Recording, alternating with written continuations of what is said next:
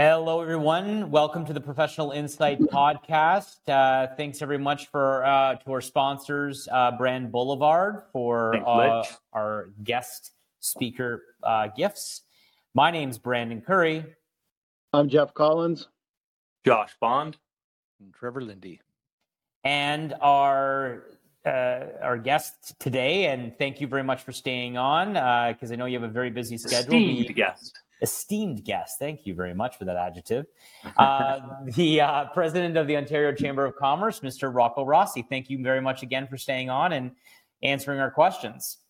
Um, I was, I was going to be, um, I was going to start and uh, talk to, and then Bondo has a couple of other questions as well pertaining to it. Um, we we were chatting about, you know, what is the strategy? What's the lobbying strategy? Or if, if that's inside baseball, you don't have to say that, but like basically to get the funding back, to get people back into employers, things like um, in the finances industry where you need licenses to sell. And that's a lot of money for a business to pay for and reimburse a, an employee for when they may or may not have, um, you know, the, the history in the industry and the license to come with them. Um, what where's that uh, sitting at right now? Yeah. Well, one of the things that's really important to remember at all of this is, um, you know, we we we've gone through almost a half a trillion dollars uh, over this crisis, and and in fact, we have debt levels um, that we've not seen in Canada outside of the Second World War. Uh, and the notion that they're simply going to be able to continue to write enormous checks ad infinitum um, is is likely not realistic, particularly if you see any real uptick in interest rates, which now that we're talking about inflation, um, that seems a more uh, real possibility. So our focus, and yes, there have to be targeted uh, Uh, supports, particularly for the hardest hit sectors, because they're, you know, people talk about the K shaped recovery. It's been a K shaped recession from the beginning. If you've been in technology and some of the essential services, yes, there have been bumps on the road, but you've been rocking and rolling throughout. If you were in hospitality and tourism, you know you were punched in the face from the beginning and you're very slow coming out uh, of this. But what all governments need to focus on is try to understand what are the things that we can do beyond cutting checks which we're going to be more restricted because of the debt load that we now have that we can do to speed up private sector growth right? So that is things like the interprovincial trade and service barriers that we have. It is harder for me as a business to do business between Ontario and BC than it is between mm-hmm. Ontario and Michigan. And yes. that makes no sense. None. Right? It has been estimated that somewhere between 2 to 4% of GDP is locked up in these barriers that maybe at one point had some point to them but in the era that we're living in now is just shooting ourselves in the foot. And that is something that can happen without government writing a check. It's literally a pay increase for every man, woman, and child in uh, Canada of $2,000 a year every year uh, in eliminating those, uh, those barriers, which in and of itself, without increasing tax rates, would lead to another uh, $60 billion a year into government coffers. Um, so pretty, pretty impressive opportunities um, uh, with, with those kinds of measures. Now, Rocco, go ahead. A little bit of what's concerned me with the government handouts has been the whole concept of universal basic income, right? And my my fear of all of this, fear, I'm going to use it lo- loosely in parentheses, but um, is that we're going to transition to a universal basic income. And I, again, I think it could be done properly and we could transition into something like that and be better off if we control our our our our, our welfare as well in in part. I mean, I, I'm just not sure if you're prepared to provide your comments Yeah. or your opinions with respect to it. Look, this is an interesting theme because you have people both on the right and the left who've called for universal uh, guaranteed income. Uh, for for people on the right, people like Hayek and Milton Friedman, you know, not not considered socialists, um, No. they said they would much prefer having that to the plethora of social welfare programs that are out there. That as a conservative, you could actually make the system more efficient than rather than have 55 different programs, there's just that one. The problem with it in making it work is that is that if uh, people still fall between the cracks, you still end up needing all of those other programs, and so the efficiency maybe isn't as efficient. Um, and that's why uh, many have said, well, we really should have, you know, pilots so you can you can test this. Um, and and those pilots have been, you know, more often than not cut off. There's also the issue just of of of the the dignity of work uh, and the encouragement, so that as you think about these minimum um, income systems, what is the incentive to ensure that you you do try to return? Because that's something, just as as, as someone who finds real dignity in work, that that you want to ensure is available for um, for everyone. So you're right. Uh, it's something that's talked about a lot. Um, for those to be able to bridge both the left and the right, make it efficiency, make it efficient, but also retain um, the encouragement of people uh, to seek to work where possible. Um, that that has proven to be very difficult to actually do in reality. It's funny that uh, Bondo's bringing that up. I'm I'm in the process right now of writing the sixth part of a six-part series for Reveal Magazine on the universal basic income, and just slowly walking people through. Um, because a lot of people hear it and they, they they're like, "Oh yeah, that sounds okay," but they don't do any research. I mean, like in theory, communism sounds phenomenal Right. until Well, you start it, dig- it is. It. I mean, it do- I- we won't get into that, but I mean, No. If you strip it back, I mean, it's really based on a utopian society, right? Where there's well, and, egalitarianism, and that's where right? But and and that's where I I start to go down though that that little you know the yellow brick road with some people, explaining the, the history. dictator. explaining the history and then working it and going, okay, well, here are the finances. Because if you're going to give it in its pure form, $2,500 a month, tax free, which is the equivalent of $15 an hour a year, right? 40 hours, so 30 grand a year. Take away all your social programs. You would cost the it would take it would cost the country an additional 600 billion dollars. The only one that can do it is the federal government. No Right. province can withstand that kind of infrastructure uh, because Ontario, which has almost not quite, but almost half of that of the population, would in turn have to bear the brunt of you know it would cost about 900 billion but your social programs federally are about 300 billion so your net net an additional 600 billion you'd be it's just it's not fe- fiscally feasible Well, they got to tax somewhere higher, right, and harder. Well, and then, but this is the problem. I mean, I think where where where Canada has done well, quote Could be your unquote, businesses. it's been well, it's been in in in essence, um,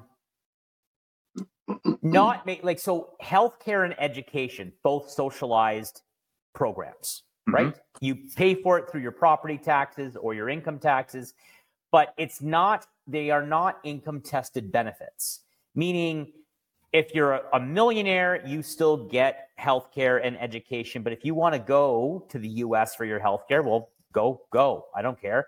If you want to send your kids to private school, go. I don't care. Right?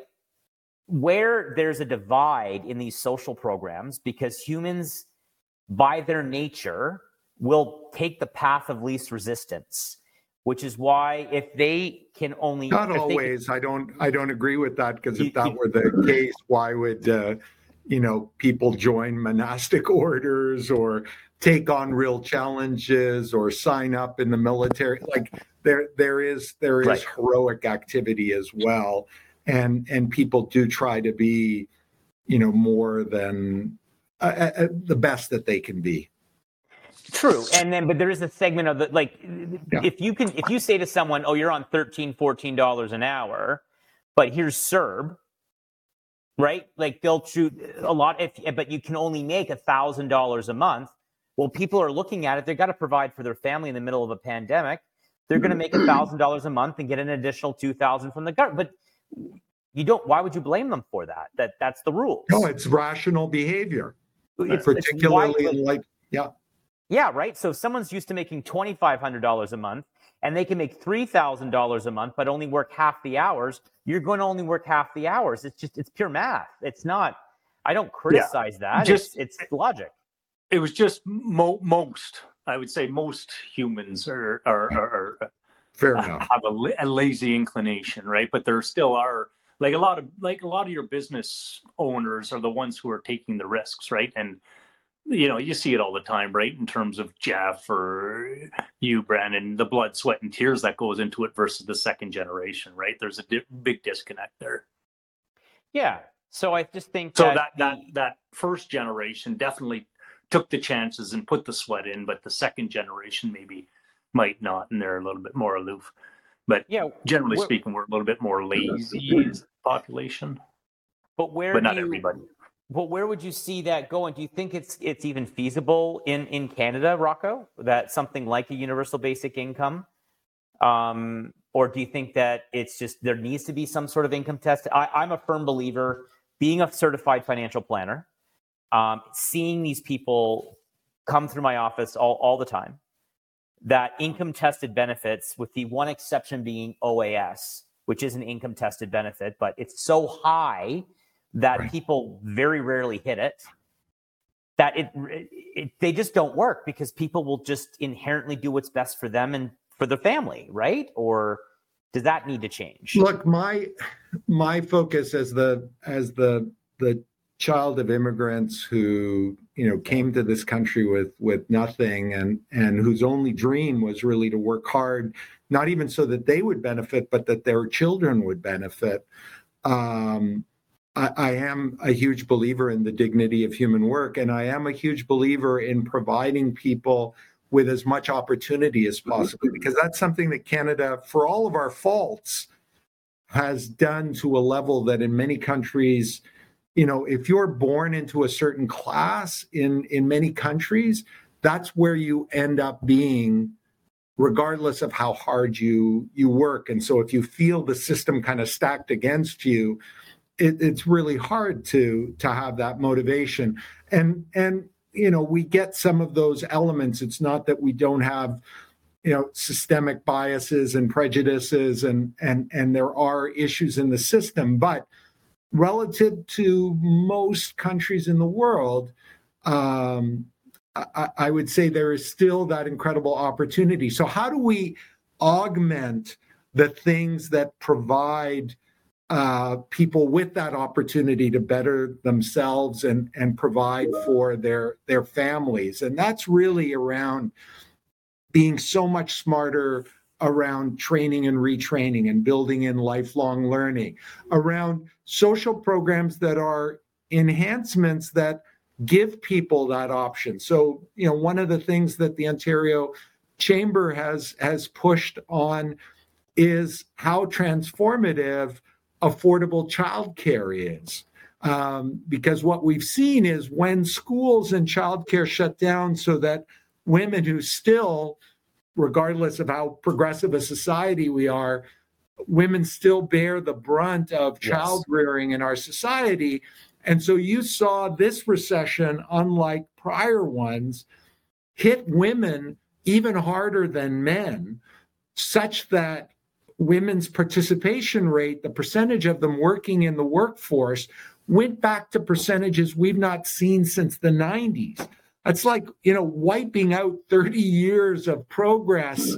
Um, and, and so there are programs as opposed to like a universal income isn't going to solve the child care issue, right? Right. Isn't going to isn't going to solve the education uh, and skills issue. And I think those are the those are the things that really give um, really give people the opportunity to better themselves and by extension all of society because whatever we do in order to pay for it and sustain it has to then ultimately create a return uh, and that's what i think you know really smart uh, uh, investable ideas and social programs will do for us. But the operative word being smart there. Yes. Right?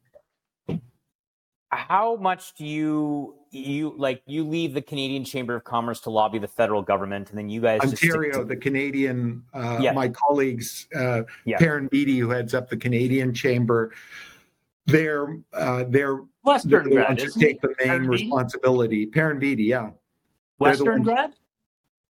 Uh, I think he was a Western grad, and he was a minister in the Joe Clark and Mulroney governments. Yeah, yeah. Interesting. I actually met him, I believe. Yeah. And anyway, then I, he's he's more respon He's got the primary responsibility at the Canadian Chamber to focus on Parliament Hill, and ours is more a focus on uh, Queens Park. And I guess, and, and finally, where are you? Uh, how are you feeling now? Coming as we, I think it's it's light at the end of the tunnel and not a freight train coming through. You want to give a Um, present day though, Curry, just because this might record a little bit yeah, later. just in case for anyone's listening to us later on, where we're recording on November 2nd, 2021, if anyone's listening to this later on. Um, so we do feel, I feel that there is a, like I said, light at the end of the tunnel. Well, how, how are you feeling? Uh, notwithstanding, obviously, the losses of businesses and stuff like that. Look at I I am a huge believer um, in the power of science and human innovation, and I do believe we're uh, we're bringing it to uh, we're bringing it to an end. That doesn't mean it goes to zero, as the scientists say. We'll enter an endemic phase where you know COVID shows up uh, throughout the year, but but not in a way that is going to threaten the healthcare system and lead to uh, the numbers of, of deaths and um, and human tragedy that we've seen to uh, to date. Um, so I'm by nature an optimistic person. I think most people who are in business are by nature optimistic because if you weren't, there are lots of reasons to shut down a business Go every day. Uh, you know, the number of times, uh, you know, Brandon, uh, Jeff, that, that you've heard no from a potential client before you can turn it into a yes. If you weren't an optimist, you would take that no and go home. That's not the way we're built. Um, but that doesn't mean uh, that we we simply say, okay, well we're we're done. So get rid of all restrictions, get rid of masks. Don't worry about getting vaccinated or boosters or whatever. No, use every tool at your disposal to manage the crisis as opposed to just react to it. Sure. And and I think we're um, uh, we're in a much better place than uh, than we were 18 months ago. a lot of Uh, other places in the world too. Well, and if you read if you read what's going on in the UK right now, cases are spiking back up again. Just basically all to your point, Rocco. Um, that you know, the one thing I have to give, you know, the you, you, it, it being a Sorry, moving I just I lost you. Oh, sorry. If you just listen to the UK with cases spiking up back again, right? And um, can you hear me You okay good, now, Rocco? Rocco? Oh, we might have. Oh, He's just reconnecting. yeah, he's just reconnecting right now. Yeah, he only has like not even two minutes left. Oh, okay. Oh, he um, did he freeze? Did he fr- uh, he froze? Yeah, looks like it. Well spoken guy. Very well spoken. Yeah, well, yeah, he's Um, the president well, of the Cha- Ontario Chamber, so he's got to do a lot of talking. yeah, lots of talking, lots of lobbying. It's this Well, is a you huge. had a, like a very optimistic tone throughout too, which is Mhm. nice, right? Yeah. Yep. Well, you know what? We'll wrap up this episode and uh, we'll we'll go from there. So thanks everyone for tuning in. I do want to thank our guest. Oh, there he is. Perfect. Okay. Yeah, Rock was able to. I apologize, guys. I lost you. That's okay. worries. Thanks No very problem. much. We're all, well, you know what? It's you, we know that you have a huge schedule and a busy one. It is three o'clock. We promised your uh, your team that we'd have you done by three. We got two episodes in. We're very efficient. Amazing. Maybe get you back on in the future and talk about a hybrid healthcare system. Oh, we are we're willing to because we're professional insights. We're willing to if you want to talk about any platforms or anything that you want to talk about, by all means. But Let you're professional insights, and I'm simply amateur insights. So Oh, how does right, that work? Yeah. Yeah. We're always Humility. open open to learning. But Anyway, thank you. Thank Stay you. positive, test negative, and buy local every chance you get. Yes. Nice. And on that Sounds Good good. note, thank you very much for ch- uh, for uh, being our guest, uh, Rocco. We really, really, really, really appreciate it. Thank you, Bondo. Pleasure, help us guys. help you help us help you stay informed. I'm Jeff Woods, and I'm shining a light on music and the rock stars who make it. He just was one of those people. He, he stood out. He was a magic guy. He really was a magic guy. All, we all have faults. He had the same amount of faults as we all had. This was before Led Zeppelin. Robert was full on. I mean, he was Led Zeppelin without the band behind him. He had the hair, the jeans, the whole thing, you know. And he was amazing. The Records and Rockstars podcast, heard around the world and yours to hear wherever you get podcasts. All the episodes from jeffwoodsradio.com. Do, Did, Will, the Story of People podcast is now available on the Crier Media Network. The first five episodes are here and feature some incredible guests that fit into one or all three of those categories. Ready? Tara Sloan from the San Jose Sharks Undercurrent podcast at NBC Sports. Marianne Iverson from Iverson Voice and the Let's Take This Outside podcast to talk about the world of outdoors as well as voiceover land. Ariana Hunsicker, future Canadian Paralympic swimmer, already winning tons of awards for this country. Scott McGregor from the Hot Wallet podcast to dumb down the world of crypto, Bitcoin, and NFTs so you don't have to. And Jackie Holowati from Climate Pledge Arena in Seattle, Washington, the first net zero carbon certified arena on the planet. Wherever you get your pods, wherever you watch your pods, and on the Crier Media Network. Produced by Crier Media and distributed by the Sound Off Media Company.